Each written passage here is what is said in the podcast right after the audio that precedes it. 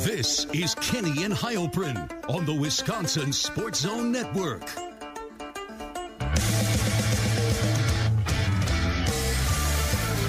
It is Kenny and Heilprin on a Thursday night. NFL draft night. We're leading you up to the draft. Bill Michaels draft show starting at 7 o'clock on many of these same stations. I'm here in our in our studio in Madison. Zach Heilprin is up there in Green Bay covering the draft. Zach, good evening. Good evening, Ben. Um, so, big story. I guess we're going to lead with it. Mark Emmert steps down. I don't think there's anything else to talk about. Do you care? Um, no. I, you know who does care? Uh, I know who does care though. A lot of a lot of uh, administrators around the college sports landscape. I can tell you that. I'm sure that they are more than happy that Mark Emmert is on his way out because if you're going to change the entire system, if you're going to change the way that the NCAA is run, and which is really what's a lot of people are trying to do, and changing with the model that that we're going to get into, obviously, changing the model that uh, college athletics is in he needed to go because he needed a guy that's going to be able to uh, change with the times. And Mark Emmert certainly not it. The way that uh, he has dragged his feet the last what every since since he took over forever. I mean, he's I mean he's dragged his feet. Yes, I mean he's dragged his feet in this whole process, and it's uh, it's led to what is a little bit of a a crap show um, that we're going to get to talked about here in a bit. Yeah, do I care that he has stepped down? No. I mean, he was pretty much a glorified PR guy. He was the mouthpiece, really, for all of the administrators, for the schools, for the TV networks, all that stuff. So, I mean, whoever comes in is going to be faced. Everyone's going to dislike him. It's like being the MLB commissioner. It's a it's an impossible job. You get paid a lot, and then everyone hates you. But I say that jokingly. That was a big story. I I don't really want to speculate who's going to take over. Like I, I don't think I could really it's, pinpoint somebody. It's impossible. But we'll see whatever happens. Who would want to, who would, as you just said, who wants that job? Like uh, we've already seen people come out and say, like, no, I'm I'm good, thanks. Like a lot of people that would probably be in position and be able to do it are like, why? Why? Like, what? People aren't going to like me if I go and do this job. I'm going to. I think Mark Emmert made like I think made like two point nine million, three million dollars, which is awesome money. But like considering where some of these other people are coming from, it's probably a, a pay decrease. Like if you're the SEC commissioner, I think he was the guy that was thrown out there. Like he's that would be a pay decrease and a whole lot more headaches. Like it just wouldn't make sense. Right. What would your price be? to take that job? Oh, I'd do it for three million. I mean, I'd do it for I I'd do it for about a dollar over what I make right now. That's just I mean, I, you know what I mean, like that. no, um, it wouldn't be much. I'll say that it would not be a lot of money. Like it, I I don't care. I mean, I people hate me now. Like it's uh, I don't not on a national level. It's you have to move a, to Indiana. local. I don't mind Indianapolis. I like Indianapolis. Like I, I, see people trashing Indianapolis. Like, oh, well, at least someone's someone's like, oh, at least somebody gets to live in New York. Like, no, I'd much rather live in Indianapolis than New York. Come I agree with that. Um, I know you're. I yeah, I know you're from where you're, uh, you know, being from Philly in that area, like, uh, you, maybe you don't, maybe you like the big city, but I, would be okay with Indianapolis. Indianapolis is big enough for me. Yeah, no, I like big cities. I despise New York. I'd rather live in Indy, no doubt. But oh, uh, the real that's story. That's forget forgot about that. Yeah, I uh, so so I lead with it's that. All, it's all sports related. That's all sports related. that has nothing to do with the city itself. None. No, none at all. Um, I have family there though. I enjoy visiting them. Like it's okay being there. I, I can't say I'm a big fan of that city. It's it's too big and tall. That's no one wants to hear my thoughts on New York. That's a that's a show for another day. But the big story. So Colten Bartholomew, Madison.com, the State Journal put out an article earlier this week. I chatted with Chris McIntosh, Wisconsin AD, about where Wisconsin is at in terms of NIL. Now, that's obviously swept up the college football, especially college football, but also college athletics. It swept up that world since the Supreme Court voted 9 nothing. Which Zach, by the way, I don't think it's possible to have the Supreme Court vote 9 nothing on something. Like I am amazed that well, I mean, it happened. I know, but uh, to be Mark Emmert, we're talking about that. How how do you go fill the shoes of yeah. Mark Emmert when he was the guy that was on the other side of a nine nothing Supreme Court decision? Hey, it's it's uh, it's probably probably it's, it's it's rare. So I mean, it's it's it's very rare that that happened. But yeah, I mean, like, what, what are the expectations for you? Uh, just uh, lose eight to one and the next you know, ruling that uh, the NCAA is up in front of the Supreme Court, which will be what like 30, 40 years down the line. Yeah. Uh, yes, it's uh, it is a very rare occurrence for something to happen a 9-0 ruling like that. But uh, yeah, it made sense. So yeah, NIL pretty much sweeps up the college football world, and now especially we are seeing. You already saw the whole Caleb Williams thing. He signs with USC. He has a deal with Beats. He has a bunch of deals as soon as he gets there. We see it here at Wisconsin. You have the Colin Wilder deal. We know Graham Mertz's brand, um, but it's really uh, paving a way, I guess, in recruiting. There were reports recently that a quarterback in the class of 2023 took pretty much $8 million throughout his career to go sign with Tennessee. Uh, so it's something that is significant in the college football world, both in the season of the sport and in recruiting. So Colten's article, it goes through. Uh, Wisconsin launched a new marketplace. They call it the UW Marketplace. And Zach, I'm, I'm telling you right now, I'm going to be the pessimist when I'm going through what was written here and, and the takeaways from it because I see the marketplace part. Colten writes a, a, great section about where Wisconsin is going to compete, and the marketplace is fine to me. It's fine. It's a, whatever. It, it's good they made it. But what stuck out to me here is where they're not going to compete. And I'm going to read a couple excerpts from it. Colten writes that uh, Badger Brass draws lines that others won't in an effort to stick to core beliefs not always shared across the landscape of college sports. Goes on to say where Wisconsin is not going to be competing is that uh, UW uh, is helping its enrolled athletes compete in the space, but they don't put dollar figures in front of a transfer recruit like Caleb Williams or a high school prospect. Using NIL in recruiting has been a bridge too far for Wisconsin to go cross. Now, Zach, what was your first reaction to it? Because I can sum mine up in a very simple sentence. I feel like the school, the athletic department as a whole, everything relating to it, they're taking the moral high ground in a very, very immoral world. I think they're taking the slow approach to it.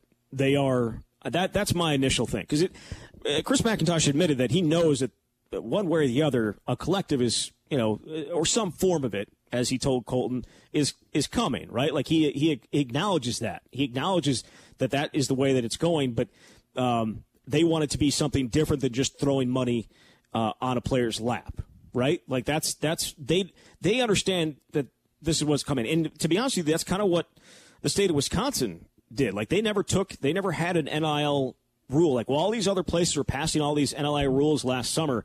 Wisconsin just let you know was hoping that Congress was going to take care of it. The, the national Congress, not national Congress, but just the Congress in Washington D.C. was going to take care of it. Like they were going to pass a, a law that it was, and it was going to be handled that way, and so that it wouldn't matter what the state law was. There's going to be a national law to it. That never came, and it doesn't look like that's coming anytime soon. So, um, I think Wisconsin is, uh, I think Wisconsin's slow playing it. Uh, I think that they're waiting to see how this is all going to play out. But I also um, I also read something to the effect, and I, I want to I have to go find it now. I didn't have it right in front of me uh, of kind of how I feel about this, and this is from the the Ringer um, by Kevin Clark, and he yeah, said, I read that there seems to be an over there seems to be an overarching fantasy in college sports at the moment that there will be some end to this chapter, that some rule change or regulation will cease this particular arms race. I'm here to help. Nothing is coming to end this, and if you hate it or don't want to play by these new rules, nothing is coming to save you. And that kind of sums up where I'm at when it comes to comes to this. Now, again, I think that eventually uh, we know that there are things in works uh, to to get Wisconsin on this level, but whether Wisconsin like the thing is, and I know it was mentioned in the article, like people are flat out just obliterating what was put in place, right? Like they're not even paying attention to anything that's happening that these different schools are going to. And Wisconsin still trying to play by those rules, and they played by the rules pretty much throughout the last 25 years and had a lot of success. But now this stuff is just being done out in public, and, and no one cares about it. And the NCAA can't do anything about it. So I guess I'm trying to differentiate say because it's been obvious that money has been uh, in play for as long as you could go back in recruiting. Like you had guys that are in the NFL 15 years ago come out and say pretty much that yeah they were they were paying me throughout the recruiting process. That was happening below the table. We know the tennessee story with the money in the mcdonald's bags. We know the whole arizona thing in, in basketball. But i guess how i differentiate it now is everything is not only above board but you have recruits tagging the the people that run the collective or tagging the big boosters and tagging the big donors when they commit to a school and that was a, a, transfer portal recruit going to Miami in, in, basketball, I believe. So I guess why I yeah. say they're they're taking the moral high ground in an immoral world is that yes, Wisconsin will still be Wisconsin, and and I still they still are great at what they do well, and they'll still be able to do it for the most part. But I think there's a bigger difference right now between going all in to what the NIL space is and the like the difference is between doing it and not doing it, I think is greater now than say it was back when everything happened below the table. If that makes sense. Well, it does. But I, am wondering why you, why spending money is immoral. Um, I don't. Like, I, I mean, personally, what's, what's what's immoral? What's what's immoral about what is happening? I mean, this is this is a free market. Like this is why, why, what's immoral about that? Well, I wouldn't call all of that immoral. I guess I just compared to the quote from the article. It says uh, they draw lines um, to stick to core beliefs not always shared. I guess it's not an argument of morality here because I, I think Wisconsin thinks that they are trying to do it all the right way even though some have already jumped all the way in in this extremely unregulated place. I don't really want to call that immoral because it is what it is right now in the sport. And I, I'm in favor of a lot of it. I think there should be a little bit of structure in place. But I guess it's differentiating what Wisconsin is not doing with what the rest of the college football, say, world is. Yeah, I mean, obviously they have not gone and uh, and gone about it that way. Again, I think he's certainly not. I think Chris McIntosh certainly not uh, oblivious to the idea that there is going to be a Wisconsin collective at some point, and I think he is hoping that it, it doesn't look exactly what he's seeing right now. I mean, I, there there is going like there are people willing to spend money to make this happen. Um, I, am I'll be honest, and maybe it's just they don't want their relationship with UW to be strained. I think that was kind of uh, something that, that Colten mentioned that maybe they, they want to continue to have those ties to UW and perhaps cl- putting the collective together is is something that they're they're worried about and losing those ties. But I I think there's going to be somebody that's going to step up, and there are just way too many, way too many very rich, very passionate Wisconsin fans that would want to be a part of this and get Wisconsin to competing on, on uh, the same level as a lot of these schools. It's not Texas money. It's not probably SEC money, but there's money there to be spent uh, if if that is something that it comes together. Is what I'm saying. Um, so eventually it's going to happen. And it's just how does Wisconsin react to that? Um, I don't think we have an answer exactly how they will. He said he wants to work with them, and I think that's, uh, I guess that's a first step. But um, I, I, will say this: I, I, think that they're probably, probably, maybe somewhere, kind of, um, maybe not. I don't want to say regret, but maybe think that they probably should not have shuttered, uh, gone about. Uh, shutting down the Mendota Gridiron Club the way it, it happened. So um, I, will say that you know about that situation more than I do. Can you can you remind like what exactly that timeline looked like? Because I know 2019 it was shut down in January, but what yeah. all went into that? Well, so um, I, so the Mendota Gridiron Club had been around, I want to say since the 1950s. I think it was uh, late 40s, early 50s. And it was a club that was just there to support Wisconsin athletics. It, I think you paid like 100 bucks for a membership each year, and that money went to support the athletics, uh, went to support the football team. There, there was banquets uh, that were filled. I mean, I remember in a previous shot that I had, like doing a, a show there in 2014 with Gary Anderson, uh, and, and that was like their big thing. But they also had like a golf event and like that type of stuff. Just, just really, I think it was just trying for, for people that would do it, it was trying to be close to the, the school and be close to the program. And, and, uh, because, you know, you, you draw that closeness to, uh, a program, to the school you went to, all that good stuff. I don't necessarily think it was. It wasn't like the biggest, like a, t- a ton of money just flowing in there all the time. Um, but it was a good thing to get close to the program, and uh, I know the the reasoning in 2019 for them shutting it down was that uh, that there was dynamics in the fundraising aspect of college athletics had changed, and that um, the club changed to the point where the club was no longer able to uh, financially support the football program.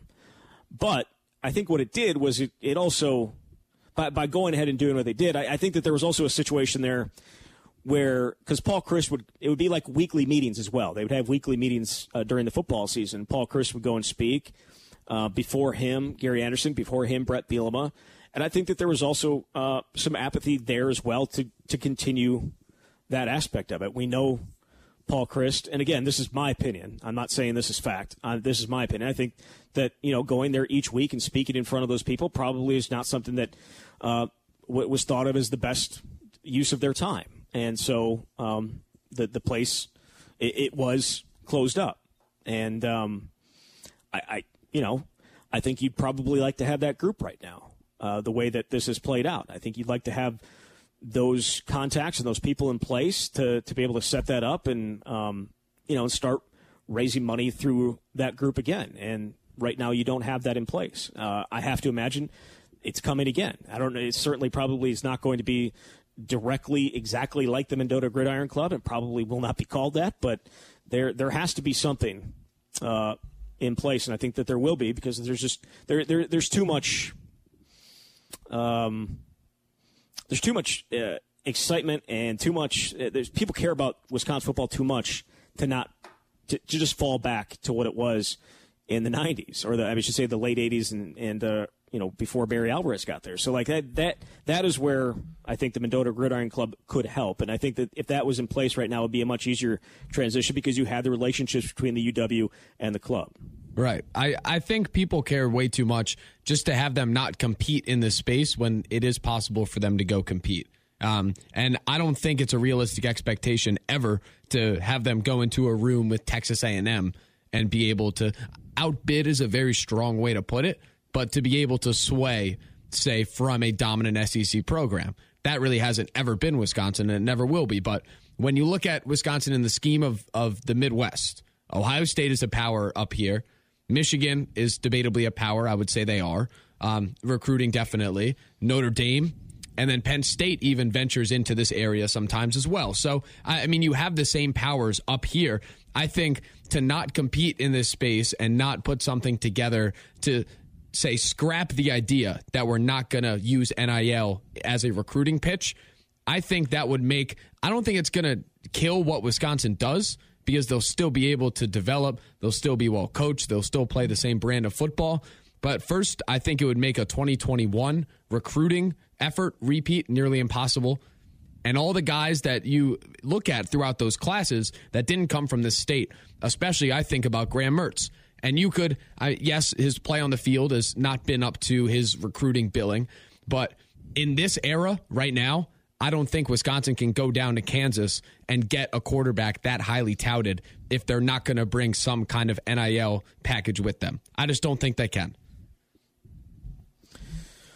Yeah, I mean it's it's hard to to disagree, but again, I think it's also player by player, right? Like I were other people offering Graham Mertz money under the table? Do we know that? I would say probably yes, but I have no idea. And so he turned the Okay, I, am not saying that either. Like I'm saying, right. like the the money is now above the table. The money that we're seeing flowing to these guys is now above the table, and I'm not saying that it was at this this level when it was under the table. I don't think you know eight million dollars going to that guy was that was it eight million to ten, the Tennessee guy? Yes, uh, I need to find his name. Yeah, so like so like I don't think I don't I don't think it was like that under the table, but there was money being you know and, and, some of those type of things. So I think there's there are certainly guys that are going to still be Wisconsin type guys, and they're going to see the money that Graham has made while being here at Wisconsin. That could potentially with you know I mean a lot of that stuff came before he had I mean. It came last fall, coming off a, a not so great 2020, and you know he was still able to make quite a bit of money off of that because he's the Wisconsin University of Wisconsin starting quarterback. So I think that there are still going to be guys that are going to be like, all right, I see what they make once they get there, and I think that's a great um, that's a it's a great thing for guys that maybe aren't blue chip recruits, guys that turn themselves going from a, a two or three star recruit into uh, you know a Joe Schobert or someone like that, like that goes from nothing to being one of the best players in college football. That the stuff at the school, the NIL stuff at the school, is going to be a um, uh, uh, not lucrative, but uh, well, lucrative, but also attractive for those guys to potentially look at and say, I can I can do this once I get to Wisconsin. There's there's an opportunity for this type of this money. I mean, there were there were multiple people that made, according to to Colten's article, they multiple people that made six figures. Um, in, in in NIL, so and, and much more that were in the tens of thousands. So, I mean, it's it's possible that lower ranked guys may see that and want to do that, but I, there's also going to be, you know, guys are just like, I want my money right away and I want it now, and this is the only way you're going to get me. And you know, Wisconsin at this point would not get those guys. All right, last thing uh, before we move on to the NFL draft. And I, I, guess the last place I would go with this, and that what you just said was something I had argued when NIL first came into existence. I did think that, say, a star could come and be a bigger star money wise and brand wise in the state of Wisconsin than a lot of people estimated. I think people were underestimating the power of the brand and the power of the state because, like, this is the program in the state. You're not going to Michigan or Michigan State where it's divided up in two. But I guess the last place I'll take this is I could see a situation. Let's say Wisconsin's 2022 class in state was absolutely loaded. I could see a situation years years in the future if something is not set up um, and if let's say the policy or the thought process hasn't changed i could see a situation where notre dame and the other midwest powers are able to come into the state and sway another recruit or two just because they are the ones that that have money behind their pitch well, the 2022 class was loaded, and uh, they already came in and took some guys. That so, is true. Um, that is true, but the wall has been built well, yeah. right? But I think at the same time, I mean, Notre could... Dame, Notre Dame, Notre Dame took a guy. Ohio State took a guy. Penn State took a guy. Like they took three people that Wisconsin really, really wanted. Um, not not necessarily desperately needed.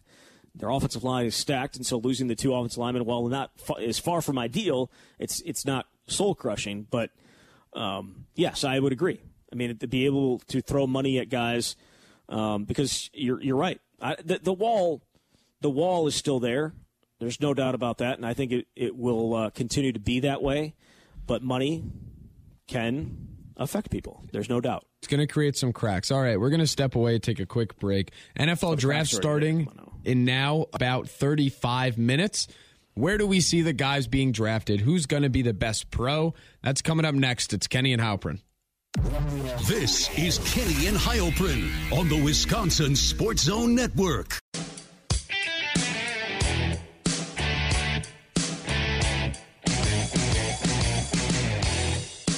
Welcome back. Kenny and Heilprin, NFL draft in about 30 minutes.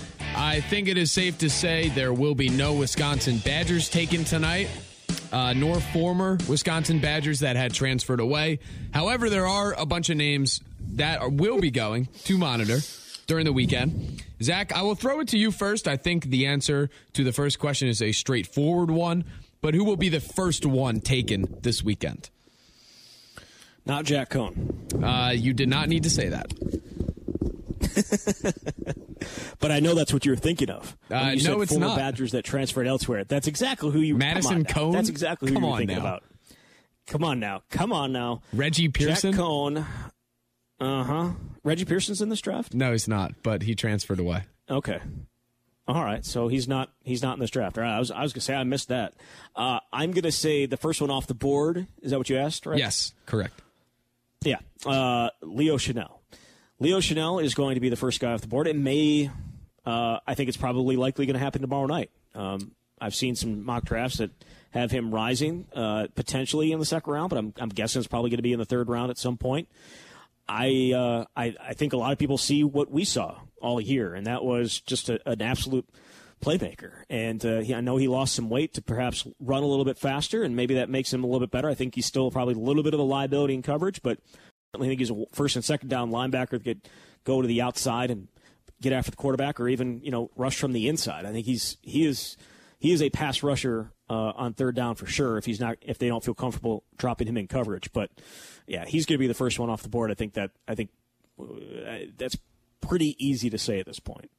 I completely agree. I don't think it'll be very close. I think the next batch may be taken closer to each other, day three guys. But I mean, Chenal's just a football player, right? It sounds cliche to say, but like all he does when he is on the field is make plays and make an impact. And he obviously perfectly fit Jim Leonhard's defense. But uh, yeah, he is definitely going to be the first guy. This one's a little tougher, and I think it can go a lot of ways.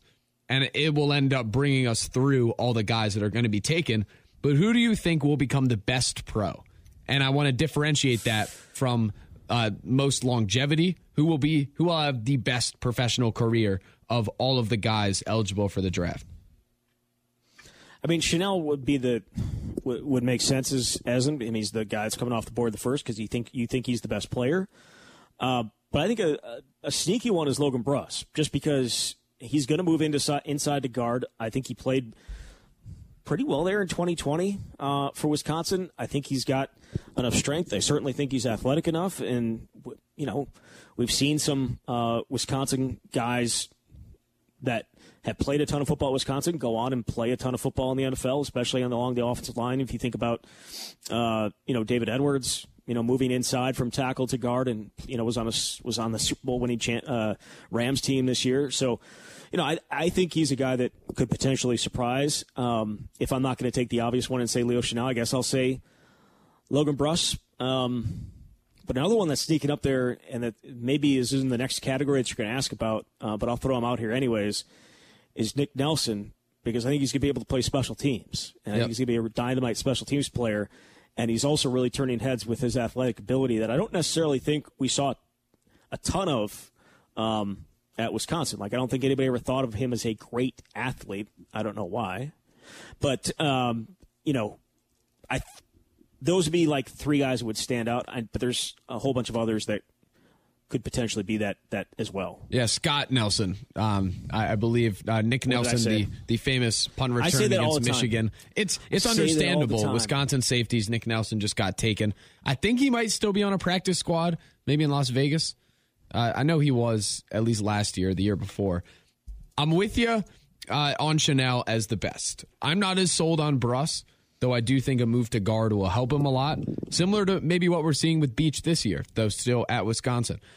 I I think Sanborn is going to surprise some people. Jack Sanborn, if if he can land in a place um, that can he, that he can play his perfect role, which is early down Mike linebacker. Think De'Vondre Campbell type guy, even though obviously not uh, to the level of De'Vondre Campbell. He was just an All Pro, but a guy that can quarterback the defense No, I, he, had been calling signals for Wisconsin. He know he knows everything. He sets the fronts.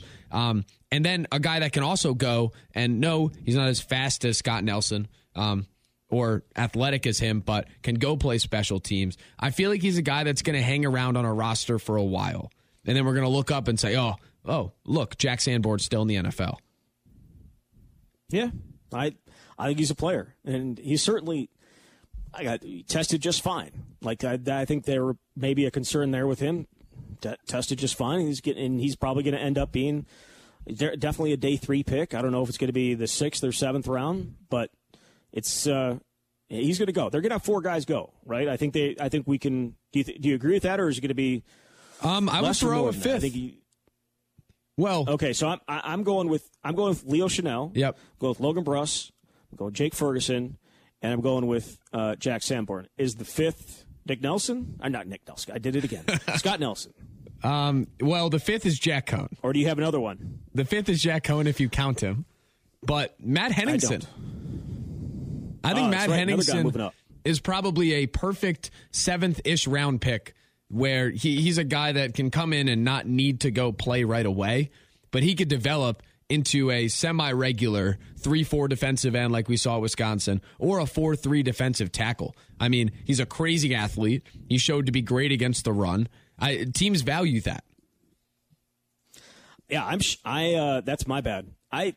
That's that's another one that I when I was doing our review of spring practice, and I was thinking about the defensive line and how like it could, there's you know it's going to be I think it's going to be better than last year.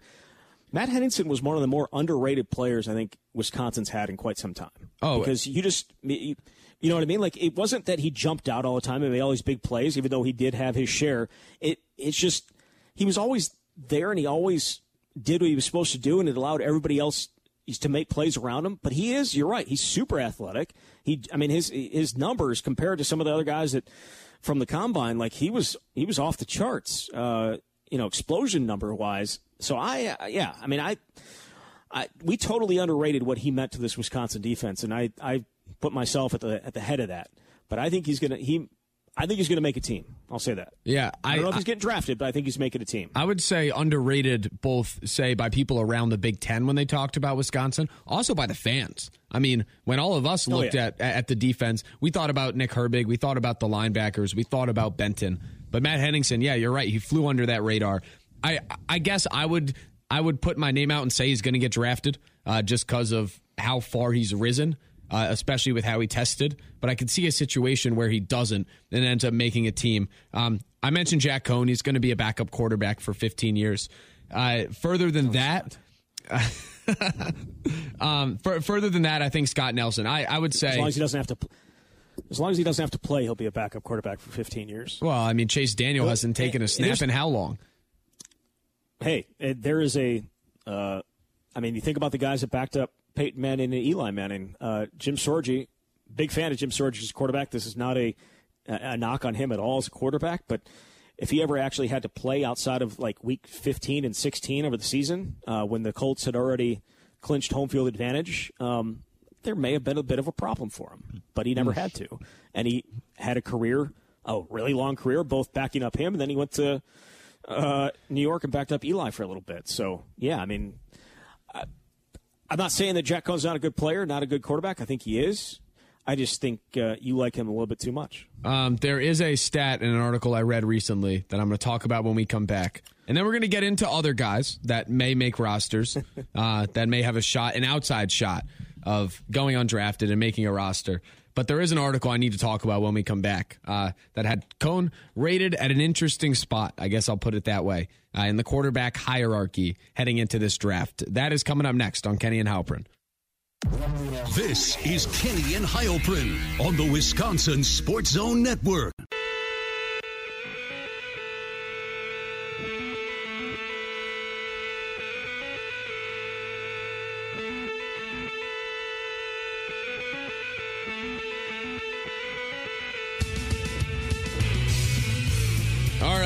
Back. NFL draft coming up in about 17 minutes. Again, Bill Michaels draft show immediately following this at 7 o'clock. We're taking you to midnight, uh, reacting to the draft, hearing it live. Uh, Zach, I mentioned going into break, and I guess we could do this as a little uh, quick uh, question and answer.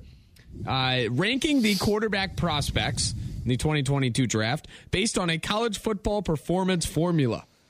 Uh, it goes through various metrics, including red zone performance, third and long, uh, performances against top 50 SP plus defenses. And Zach, I'm sure you have seen this article, but do you know who it ranked as the number one quarterback in this draft class? Why don't you go ahead and tell us? It's Jack Coan. Jack Coan, of course it was. You're rolling your eyes. So I think it's I'm smiling. I think you can't see it, but you can feel it. Yeah. Oh, I could feel it, but I think this is funny. I don't really think it means anything, but I read it and I I audibly laughed. Yeah, some of the guys with higher scores than Jack Coan, Logan Woodside, uh, all time, all time, not this year. All not time. important. Logan Woodside, Logan Woodside, Mitch Trubisky, Johnny Manziel. Mitch Trubisky won a playoff game. Dwayne has the late Dwayne Haskins. Uh, Tua. I mean, uh, list yeah. of people ranked below so, Jack like, I mean, Coan. Mac Jones. Blake Bortles, two playoff games. Jake Fromm. He just sucks. barely. Yeah, oh, he's uh, below Jack Coan. Uh, uh, Patrick Mahomes just a shade above Jack Coan. I many are so, asking could could he be the next Patrick uh, Mahomes? many are many are putting them in the same exact category based on this um, based based on this formula. Yeah. So uh, good job, Tom Fornelli from CBS Sports. Uh, I I joke, um, but I am excited to see him play in the NFL for 15 years. When the Packers trade Jordan Love tonight, which I hope and think they will, I all like a backup quarterback, sixth, seventh round. Tell me that's not a fit that makes sense. You actually think they're going to draft? You actually think that they're going to trade Jordan Love tonight? Uh, I want them to, and I'm I I'm talking myself into them doing it. I don't think realistically they will, but because I want them to, I have then talked myself into it happening. That's how these things work. Uh, I hear that I hear someone saying that it's like a 60-40 chance of happening. Uh, yes, uh, that was said today. Mm. Mm. Mm. Put me with the 40, and I'm I'd be I'd be happy to be wrong. Yes. yeah. Um, I don't think Jordan Love's the next answer. Uh, look, we're talking batters. Sorry. Yeah. Um, Jack so, Coan, Jack Coan, the Jack Coan, the green and gold. Oh, I don't see it. I don't see it. But it'd be it'd be fascinating. He could carry get the Coans back in Wisconsin. Get the Coans back in Wisconsin, which I'm sure they would love. Yeah, carry a mean clipboard. Um, so finishing this, uh, other. Do you think there's any others? Talked about Henningsen. You mentioned Scott Nelson. I think Scott Nelson. Talk about undrafted free agents. I think he would be a great addition by the Packers. You're looking at what the Packers could do after the draft. Someone that can come in and help the the long term safety depth He's not really going to get on the field with any of your defenses, but a guy that can come in and contribute on special teams from day one, maybe better than the guys did last year that were on the depth chart. I think that makes a lot of sense. Undrafted free agent, bring him in, see what he has. Yeah, but he's got to play too. Like, like this isn't. He, he's got to be able to do something other than just play special teams. You know what I mean? He, you have to be able to count on him as a safety, and I don't necessarily. And look, they need help on special teams. There's no, there's no doubt about that. I wouldn't necessarily be taking guys from Wisconsin special teams to help with that, but true. Um, you know, uh, that was a that was a cheap shot. That's my bad. I mean, That's it's valid. I apologize. It's a little valid. I apologize. I apologize. But yeah, I mean, he, players you actually have to play too. Like this isn't like uh, high school or college guys that you have you know 105 guys on a roster and you can play. You know, the, guys that are used on special teams, you don't necessarily need to use them uh, to play defense. Uh, if you're making the team, if you're making a 53 man roster, you need to actually be able to play. And I think Scott, um, I think Scott's going to make a. I think Scott's going to make a roster somewhere. I, I don't necessarily think it's probably a great fit in Green Bay. I see that. Um, the the other guy we haven't really mentioned, but hey, he's been tossed out there. Jake Ferguson. I mean, in a in an era of looking for the next mismatch and the next slot tight end, if you will, the next wide receiver turned tight end that'll be a mismatch for linebackers. I mean, he is one of the best inline blocking tight ends in the class because he's one of the only. A lot of the top tight end prospects are, hey, this guy's a project. In a couple years, he could be a real weapon in the pass game. Jake Ferguson did it all at Wisconsin. I, I think I think he'll find a role. I don't know if I'm crazy for thinking. I, I, I think he'll have a better NFL career than Troy Fumagalli.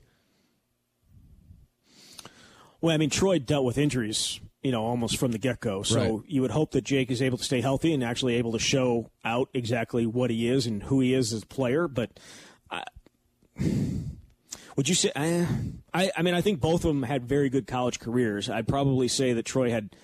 I mean, he was he was a two year starter, three three year starter. Jake was a four year starter, so he put up a little bit better numbers. But uh, if you were to say who the better tight end was, I might have to go with Troy just it's close. A bit over Jake. It's close. Uh, but I think Jake will have a better career than than Troy for sure. Uh, because I think he's going to stay healthy and I think he's going to get an opportunity to uh, to show what he's got. So I, I don't know. It's it, it's. I mean, you could toss up. It's a toss up between the two. I think as to who is a better player in college. But um, if Jake stays healthy, he's going to have a better career than than Troy. And Troy's not necessarily done. it's just he's uh, I think he's kind of running opportun- running out of opportunities. Um, the last thing I want to run by you, and this is something I was looking at after Wisconsin's pro day. TJ Edwards, when he was coming out, how oh much? Boy. How much? What do you mean? Oh boy! I this is all I'm saying with with this comp. Jack Sanborn has a chance to be TJ Edwards, but a little more athletic. I don't yeah. think that's a crazy thing Did to you say. Update your numbers. Bef- yeah, Yeah. Did you update your numbers the last time we talked about this? Uh, no, but still, it's it's the Okay. same idea. I'm not I, I'm not listing all the numbers and saying this is why. I it, that's part of it. He's a little more athletic. T.J. Edwards is a, he just started in Philadelphia. He had a hundred. He had a lot of tackles. I don't want to say a hundred because I could be wrong, but he had a lot of tackles. He led the team in tackles. I'm pretty sure. He found a role. He found a starting role. That's a guy that knows a defense, can quarterback a defense. Sanborn can probably run a little better than Edwards can. I don't see why Sanborn can't carve out a similar role than he did. Yeah, and I think the thing about with Jack is he's going to get drafted. Uh, and had TJ run like Jack, I think he probably got drafted. You know what I mean? Like if he had put up s- somewhat similar numbers to him uh, in their testing, he probably does get drafted. There's no reason that TJ Edwards should have gone undrafted. That was a joke, and there have been some jokes uh, that have that have happened with some of these Wisconsin defensive players. Like what? How? Why? There's absolutely no reason for it, and um, you know TJ is at the top of that. And I don't think teams are going to make the same mistake with Jack. I think Jack's going to get drafted, and he's going to he's going to carve out a really really nice career. And you're probably right. Like he could he be a TJ Edwards type of player for sure. TJ Edwards, but a little faster. Uh, not the most reliable in coverage, though. I will note that uh, in 2020, I go back to this play, but he he stuck uh, Mo Ibrahim coming out of the backfield on a wheel route once, and made me think that he can cover running backs because of that. But I don't know. Jack did. Uh, Jack Sanborn did, yes. Yeah, I, okay, right. I, I say that semi jokingly, TJ but he did it. TJ was yeah TJ wasn't asked to do a ton of coverage in college. Like it was mostly zone, uh, like just drops. Right. And he had like, but he had had great hands. He had a couple just insane interceptions during his time at Wisconsin. Yeah. Um. But yeah, wasn't asked to wasn't asked to trail guys down the field type of stuff. Yeah, and he's he's a playmaker in Philly now. Isn't asked to cover because I mean, again, some of the running backs, some of the tight ends you face in the NFL now. I mean, you have to be ridiculous to go out and cover them. Uh, any other guys quickly before we hit break that you think could make a roster? Talking down the line of Faion Hicks, Danny Davis, Kendric Pryor, Seltzner, Collin Wilder, those guys. Caesar Williams. Um, John maybe Chenal would, maybe would throw. I, I'm yeah. I maybe well John Chenal obviously fullbacks. There's very few of them in the NFL. There's very few teams that are doing that. Uh, Seltzner was an All Big Ten type of guy. Was a was an All American type of guy. So I think maybe he's got an outside chance uh, of making a team. But the other ones, I think a lot of them are going to have a chance perhaps whether it's a rookie mini camp to like a tryout type of thing, uh, or get signed as undrafted free agents to to make a roster. I don't know. We'll see. Yeah, I think Chenal probably has has the best chance of them. Um, Faion Hicks, I, I kind of liked Wildgoose coming out more when as a prospect in the in the for the NFL at least. Of course, yeah. Uh, than Hicks, and then in terms of Pryor and Davis, I mean, what did what did Davis run, or was it Pryor? Who Pryor ran a four three eight. He has the Yep. speed, but I don't know. I I don't think there was enough there in terms of tape and receiving for him to really uh, catch on and, and find a role. But we'll see. We'll, we'll see going forward. All right, we're going to step away, take a quick break. We're wrapping it up next. It's Kenny and Heilprin. This is Kenny and Heilprin on the Wisconsin Sports Zone Network.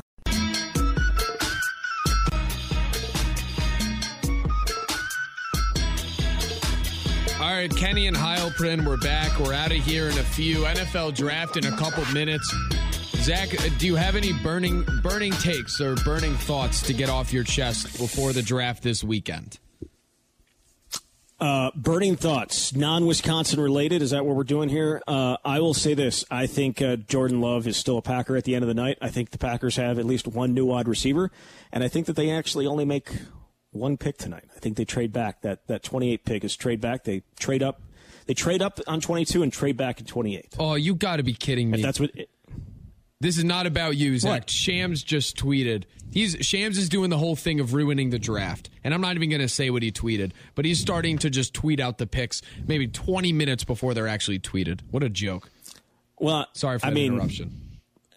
No, it's fine. It's I mean everyone's been talking about uh, Travon Walker Yes. being the number one pick. He's been the he's been the guy, hasn't he? I mean he's he's been the guy like the all the odds have been going his favor and everything like that. They've, I mean it's it, I don't think that's a that's a huge shocker. Now if he continues to do this all night, that might be a problem. Um, my burning draft take, and I'm I okay will- with it though. Yeah, uh, uh, I'm not. I kind of like the the surprise of it, but I guess I should turn off notifications for that. I don't know why I have them on. Um, My my do you have them final thought. And Zach, I'm going to cut this and clip this. I think Jack Coan has a longer NFL career than Kenny Pickett. Yeah, you're gonna have to want to. You're gonna want to hold on to that one. Oh, I'm and going when to you hold tweet on to it that out. one. When you tweet it out, I'll, I'll make sure to bookmark it, and uh, that's a possibility. Look, Kenny, Kenny Pickett's gonna have the smallest hands of any quarterback in, ever, I know. ever. I don't necessarily think that makes a quarterback. Uh, I, I mean, his hands are bigger than a lot of things. Uh, there's a website you can go and look at. Oh, I did which- look which at it. are- Um, his hands are. Yeah, it's it's funny, uh, but His hands Yeah. are not bigger than my hands, though. and you are pushing buttons on a board. Uh, yes, He's going to be playing in the NFL. yes. Uh, for, not as long as Jack Coan, though. I'm going to tweet it out now. If you want to bookmark it, you can. All right, that's a that's a big one, and uh, people are going to be pointing towards Old Takes Exposed for that one too. Oh, I'm sure. Honestly, it'd be an honor. All right. That'll do it for us. Bill Michaels NFL Draft Show starting up here in about a minute. The draft starts in a minute as well. We'll see where the former Wisconsin Badgers go. And I mean, now we're we're pretty much on to the summer. We're on to uh, mindless speculation until Wisconsin takes the field. For Zach in Green Bay, for myself here in the studio, see ya. Kenny and Heilprin. Thursdays from 6 to 7 and on demand at MadCitySportZone.com.